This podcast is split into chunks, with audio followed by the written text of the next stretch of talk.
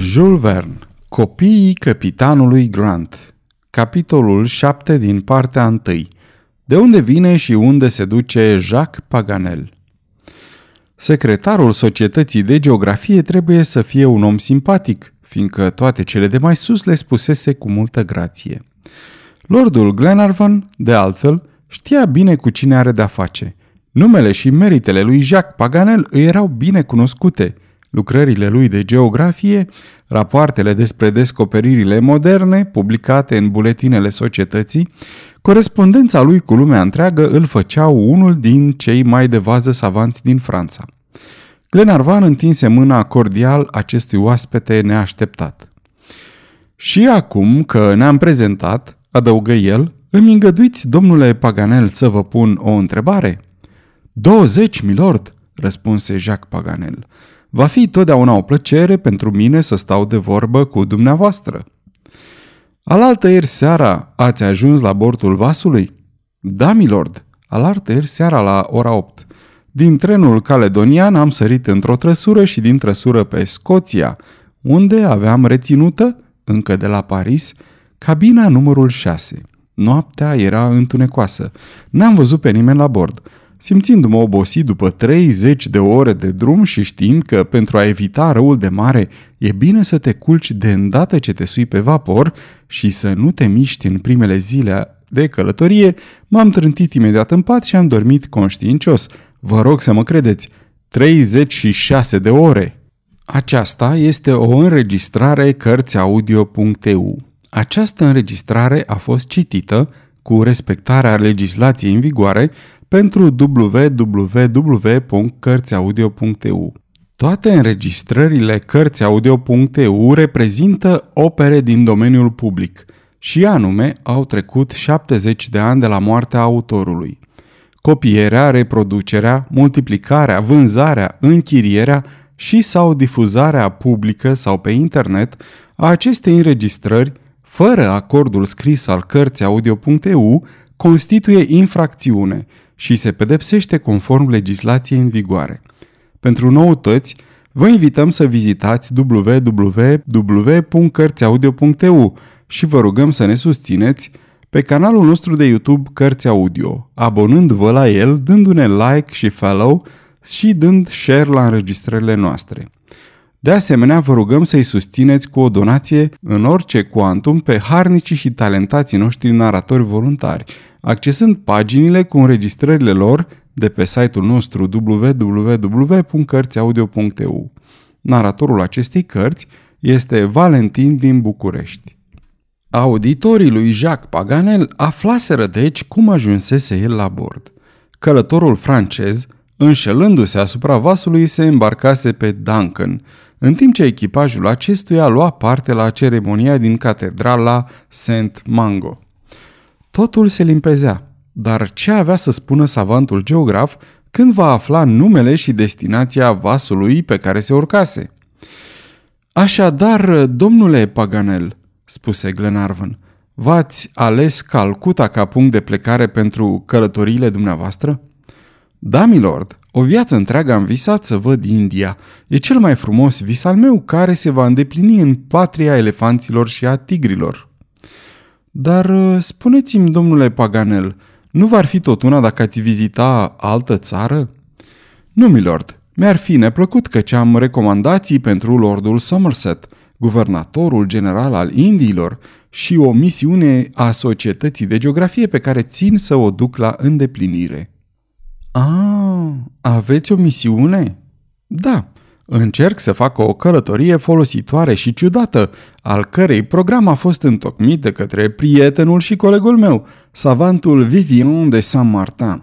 E vorba de a păși pe urma fraților Schlangwhite, a colonelului Vong, a lui Webb, Hodgerson, a misionarilor Hook și Gabet și a lui Moorcroft, a domnului Jules Remy și atâtor alți călători vestiți – Vreau să izbutesc ceea ce, din păcate, misionarul Crick n-a izbutit în 1846, într-un cuvânt să recunosc cursul râului Yaru Zangbo Ciu, care străbate Tibetul pe o distanță de 1500 de kilometri de-a lungul poalelor nordice ale Himalaiei și să aflu în sfârșit dacă acest râu nu se unește cu Brahmaputra în nord-estul Asamului. Călătorul care va realiza unul dintre cele mai mărețe planuri ale geografiei Indiilor va primi medalia de aur, milord. Paganel era măreț. Vorbea plin de însuflețire, se lăsa târât pe aripile repezi ale închipuirii. Să oprești cursul Rinului în cascadele din Schnaffenhausen sau volubitatea lui Paganel erau lucruri la fel de imposibile. Domnule Jacques Paganel, spuse lordul Glenarvan, după un moment de tăcere, e desigur o călătorie frumoasă și știința vă va fi recunoscătoare, dar nu vreau să vă las mai departe în necunoștință de cauză. Pentru moment, măcar, trebuie să renunțați la plăcerea de a vizita Indiile. Să renunț? Dar de ce? Pentru că peninsula indiană se află în urma, nu înaintea noastră. Cum? Capitanul Barton? Eu nu sunt capitanul Barton, răspunse John Mangles. Dar Scoția? Vasul acesta nu este Scoția. Mirarea lui Paganel nu se poate descrie. El privi pe rând la lordul Glenarvan, care continua să fie serios, la Lady Helena și la Mary Grant, ale căror trăsături exprimau compătimirea, la John Mangles, care surâdea, și la Major, care nici nu clipea. Apoi, ridicând din umeri și coborându-și ochelarii de pe frunte, pe nas, spuse Ha, ce glumă! Dar în clipa aceea privirea ai căzut pe roata cârmei, pe care erau scrise aceste două cuvinte în formă de inscripție. Duncan, Glasgow. Duncan! Duncan! strigă el deznădăjduit. Apoi, coborând în grabă scara dunetei, se repezi în cabina lui. De îndată ce nefericitul savan dispăru, nimeni, în afară de Maior, nu-și mai putu stăpâni râsul care se întinse molipsind și pe marinari. Să greșești trenul, mai merge. Să iei vagonul de Edinburgh în locul celui de Dumbarton, haide, fie. Dar să te sui pe alt vas, să pleci în Chile când vrei să ajungi în Indii, asta e prea de tot.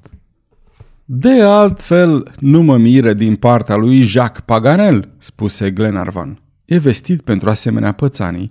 Într-o zi a publicat o hartă celebră a Americii pe care desenase Japonia. Asta nu îl împiedică să fie un savant distins și unul dintre cei mai buni geografi ai Franței. Dar ce o să ne facem cu bietul om?" spuse Lady Helena. Nu-l putem lua în Patagonia." De ce nu?" răspunse McNabbs. Nu suntem noi răspunzători de distracțiile lui. Închipuiți-vă că s-ar fi suit din greșeală într-un alt tren. L-ar putea opri din drum? Nu, dar ar putea coborâ la stația următoare, protestă Lady Helena. Ei, spuse Glenarvan, o va putea face dacă va vrea la prima noastră oprire.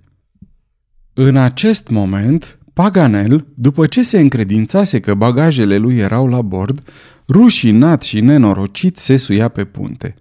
Tot timpul repeta cuvântul fatal pentru el. Duncan, Duncan, fără a mai găsi un altul în vocabularul său.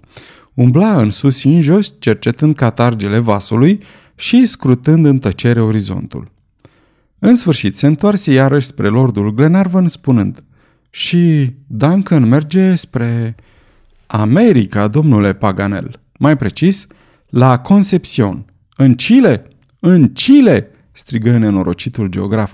Și misiunea mea în Indii dar ce va spune domnul de Coatrefaj, președintele Comisiei Centrale, și domnul Daverzac, și domnul Cortambe, și domnul Vivian de Saint-Martin? Cum să mă mai prezint la ședințele societății? Ei, domnule Paganel, răspunse Glenarvan, nu deznădăjduiți. Totul se poate aranja și nu veți suferi decât o neînsemnată întârziere. Iar U, Zangbo, Ciu vă va mai aștepta în munții Tibetului – noi ne vom opri în curând la Madeira, unde veți găsi un vapor care vă va aduce înapoi în Europa. Vă mulțumesc, milord. Trebuie să mă resemnez, dar vă pot spune, e o aventură extraordinară și numai mie mi se poate întâmpla una ca asta. Și cabina mea pe care o am, reținut-o pe Scoția. Ei, la Scoția vă invit să renunțați pentru moment. Dar, spuse Paganel după ce cercetă din nou vasul, Duncan e un iaht de plăcere? Da, domnule, răspunse John Mangles, și aparține lordului Glenarvan. Care vă roagă să-i fiți oaspete, spuse Glenarvan. Mii de mulțumiri, milord, răspunse Paganel. Sunt într-adevăr mișcat de politețea dumneavoastră, dar îngăduiți-mi să fac o simplă observație. India e o țară frumoasă, ea oferă vizitatorilor surprize minunate. Doamnele, cu siguranță că nu o cunosc. Omul de la cârmă n-ar avea decât să întoarcă puțin roata și iahtul Duncan ar pluti atât de ușor înspre Calcuta ca și înspre Concepțion și de vreme ce e o călătorie de plăcere, clătinatul din cap care întâmpină propunerea lui Paganel nu-i mai îngădui să-și o continue, se opri. Domnule Paganel, spuse atunci Lady Helena, dacă n-ar fi vorba decât de o călătorie de plăcere, v-aș răspunde. Haidem cu toții în Indii. Și lordul Glenarvan nu s-ar împotrivi. Dar Duncan pleacă să aducă în patrie niște naufragiați, părăsiți pe coasta Patagoniei și nu-și poate schimba drumul pe care îl face dintr-o datorie omenească. În câteva clipe, călătorul francez fu pus la curent cu totul. El află, nu fără oarecare emoție, descoperirea providențială a documentelor, povestea capitanului Grant, propunerea generoasă a Ladiei Helena. Doamnă, spuse el, îngăduiți-mi să admir atitudinea dumneavoastră și să o fac fără nicio rezervă, Iahtul dumneavoastră să-și continue drumul. M-ar mustra cugetul dacă l-aș face să întârzie măcar o singură zi. Vreți să vă asociați cercetărilor noastre? îl întrebă Lady Helena. Mie cu neputință, doamnă, trebuie să-mi îndeplinesc misiunea. Voi debarca la prima escală. Atunci, la Madera, spuse John Mangles. Fie la Madera, nu voi fi decât la 180 de leghe depărtare de Lisabona și voi aștepta acolo mijloace de transport. Ei bine, domnule Paganel, spuse Glenarvan, va fi precum doriți. În ceea ce mă privește, sunt fericit să fiți câteva zile oaspetele pe vasul meu. Numai să nu vă plictisiți în tovărășia noastră. Vai, milord, spuse savantul, mă socotesc încă fericit că m-am înșelat într-un chip atât de plăcut – Totuși, e o situație tare ridicolă. Un om care se îmbarcă pentru India și merge în America. În ciuda acestui gând melancolic, Paganel făcu haz de necaz, arătând că nu se sinchisește de întârzierea pe care nu mai putea împiedica. Se arătă amabil și vesel, încântă doamnele cu buna sa dispoziție. Chiar din prima zi deveni prietenul tuturor. La cererea sa, îi se arătă documentul. Îl studie cu atenție, îndelung, cu grijă. Nici o altă interpretare nu îi se păru cu putință. Mary Grant și fratele ei îi inspirară cel mai viu interes. El le dădu speranțe. Felul în care prevedea evenimentele și succesul neîndoielnic pe care îl prezise Duncanului o făcut pe Mary să zâmbească. Zău că, dacă nu ar fi avut o misiune de îndeplinit, ar fi pornit-o și el în căutarea capitanului Grant. Când auzi apoi că Lady Helena era fica lui William Tufnell, Paganel nu-și mai conteni exclamațiile pline de admirație.